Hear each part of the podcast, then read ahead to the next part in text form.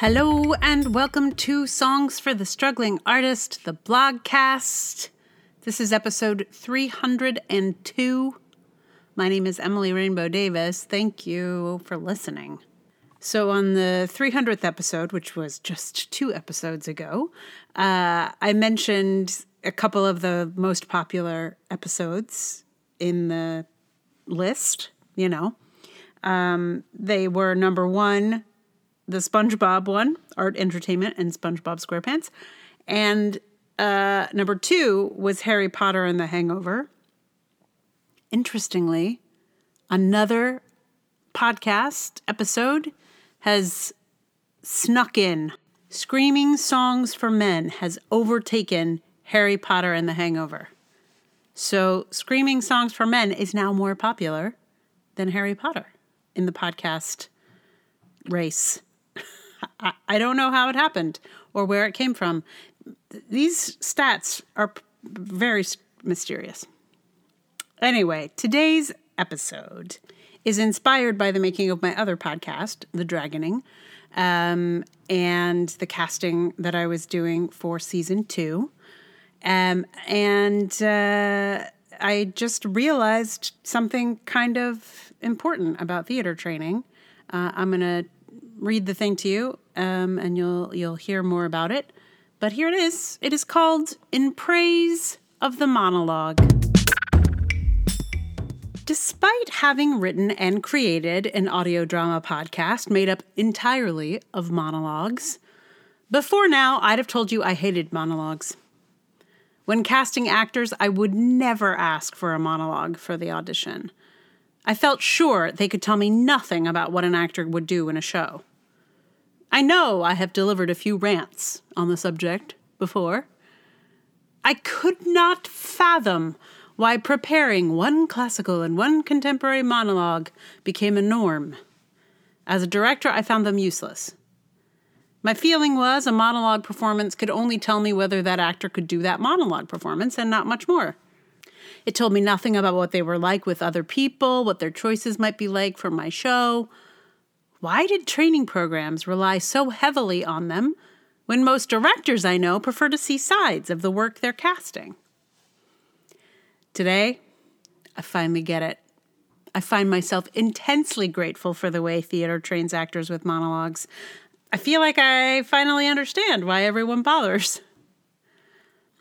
Because I'm in the middle of casting the second season of my audio drama, I have gotten a fresh perspective on what theater folk do and what it takes for us to do it. This didn't happen with season one because every single one of the actors was a theater person, among other things, of course. But the main thing was I could give them pages of text and they could read it back into a microphone in such a way as it all made sense, that it had a rhythm and a music to it. Every single one of the actors gave their work a shape and an arc and a series of beats. You would not believe how little direction I gave these people. I did not need to. They all just did it naturally. I thought at the time that it was just because they're all good actors, but I think now it is specifically because they are good theater actors. Because season two is set in another country, I have to draw from an unknown acting pool and I began to listen to a lot of acting reels from voiceover actors. They are incredibly skilled. They can do animated character voices, they can make a bank ad sound like silk. They can stretch sound into moments you would not believe. I have found myself impressed. Believe me, I have tried reading ad copy before, and it is a lot harder than I ever imagined. These folks have skills. But do they have the skills I need? I've dipped my toes into the film world a little bit more this year, and one thing I've noticed about the difference between film and theater is the rhythm of the making. Most everything in film is in small bits. You do one line in a multitude of ways, or the same way, over and over, and then you move on to another one. If you had a long passage of text, unlikely in a film, but just for the sake of argument, you wouldn't shoot the whole thing all at once. You'd get two lines here, two lines there, another from the other side, and so on. the rhythm of the speech would happen in the edit. It only matters what each individual line is like, not the whole. The whole gets created later. In the theater, however, you have to say the whole thing all at once. You need a plan of attack. You become a one person band, orchestrating the speed, the tone, the ups, the downs. When you're giving a speech in the theater, it's all you. You're it. It is a much more sustained experience. It turns out that reading a monologue is more than just saying the words in a reasonably correct way. It is taking an audience on a journey. And that is what we train actors for. That's why we teach monologues. I apologize for every bad thing I ever said about monologues. It turns out that training actors to deal with large swaths of text is exactly the training I need as a creator right now. It may be one of the theater's defining characteristics, actually. Theater educators, thank you for continuing to teach actors to do more monologues, even in the face of cranky people like me who didn't understand the value before. Please keep doing it. So yeah, I really think that the you really learn your own medium when you step out of it a little bit. You know, I I I I'm making a podcast, right? An audio drama is really more like radio maybe than theater, but uh, fundamentally I'm still using theater tools. Like it's it's really audio theater. I mean, it is audio drama theater. It makes sense. It's just it's just um, you think it's not close to your art form, but then you're like, actually, this is exactly what I'm doing. I'm doing theater, but audio style. And uh, yeah, it's just interesting to realize what what skills it really takes. I, I didn't know that I needed theater trained people at first. I was like, oh yeah, I could just do this with voiceover people. Nope. I don't think I could have. it's just it's just wild. Um, anyway, I have a bunch of theater people, so it all worked out. But it was really interesting to just investigate what people are up to and how they work and what's what what works for some forms that doesn't work for other forms, etc., etc. So, I bow down to the monologue and all of the monologues I had to do as a young person in theater contexts. Uh, uh, you don't even know that you know how to do it, I think, until you see folks who've never had to do it and don't know. You know, I mean, like we. I don't feel like I break down a a, a mon. If I were given a monologue today, I don't think I would break it down in an intellectual way necessarily.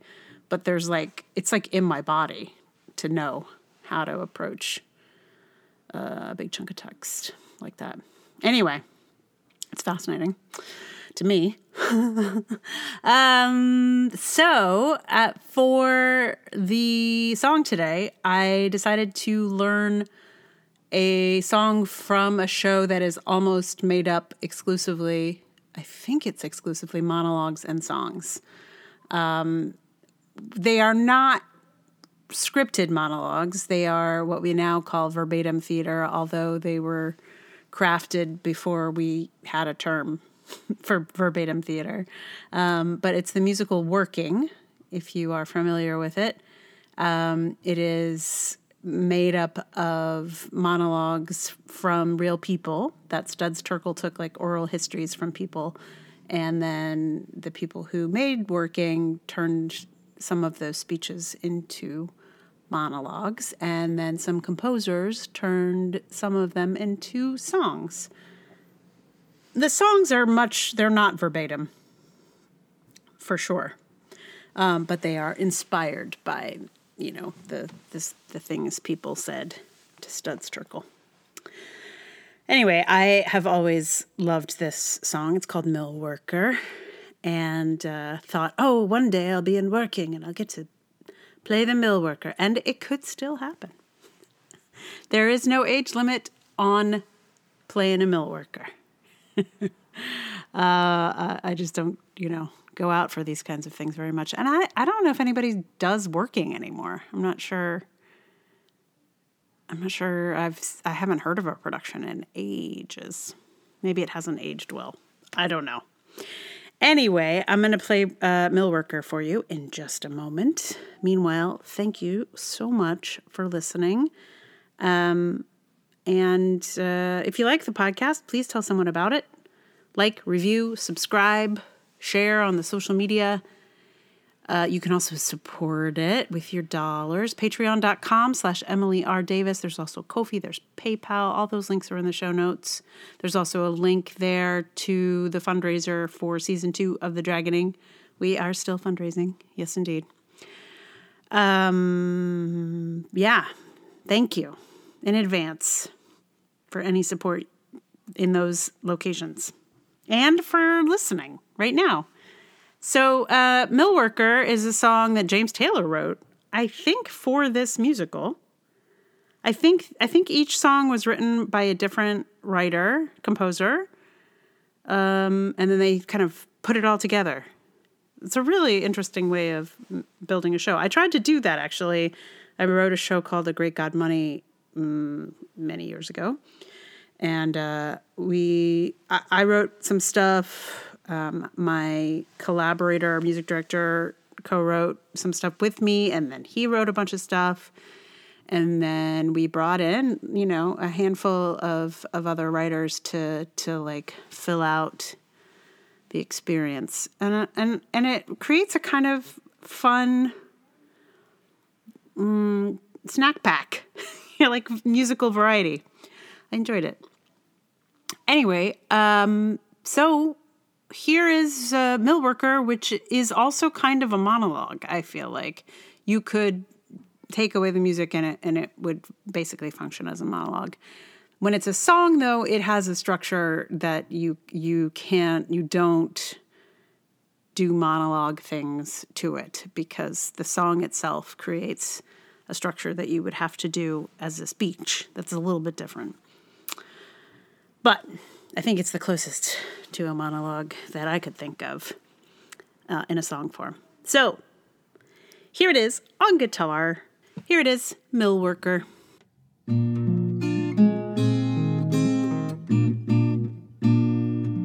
Now, my grandfather was a sailor, he blew in off the water.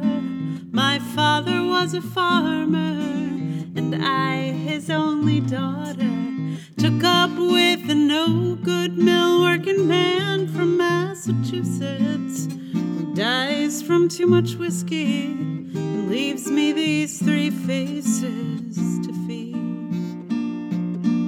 Mill work ain't easy, mill work ain't hard,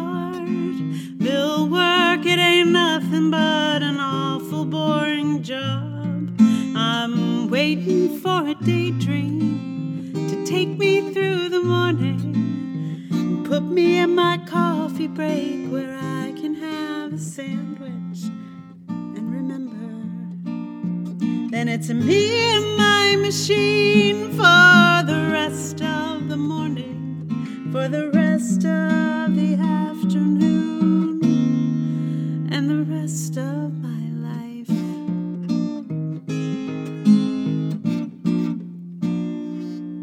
Now my mind begins to wander to the days back on the farm. I can see my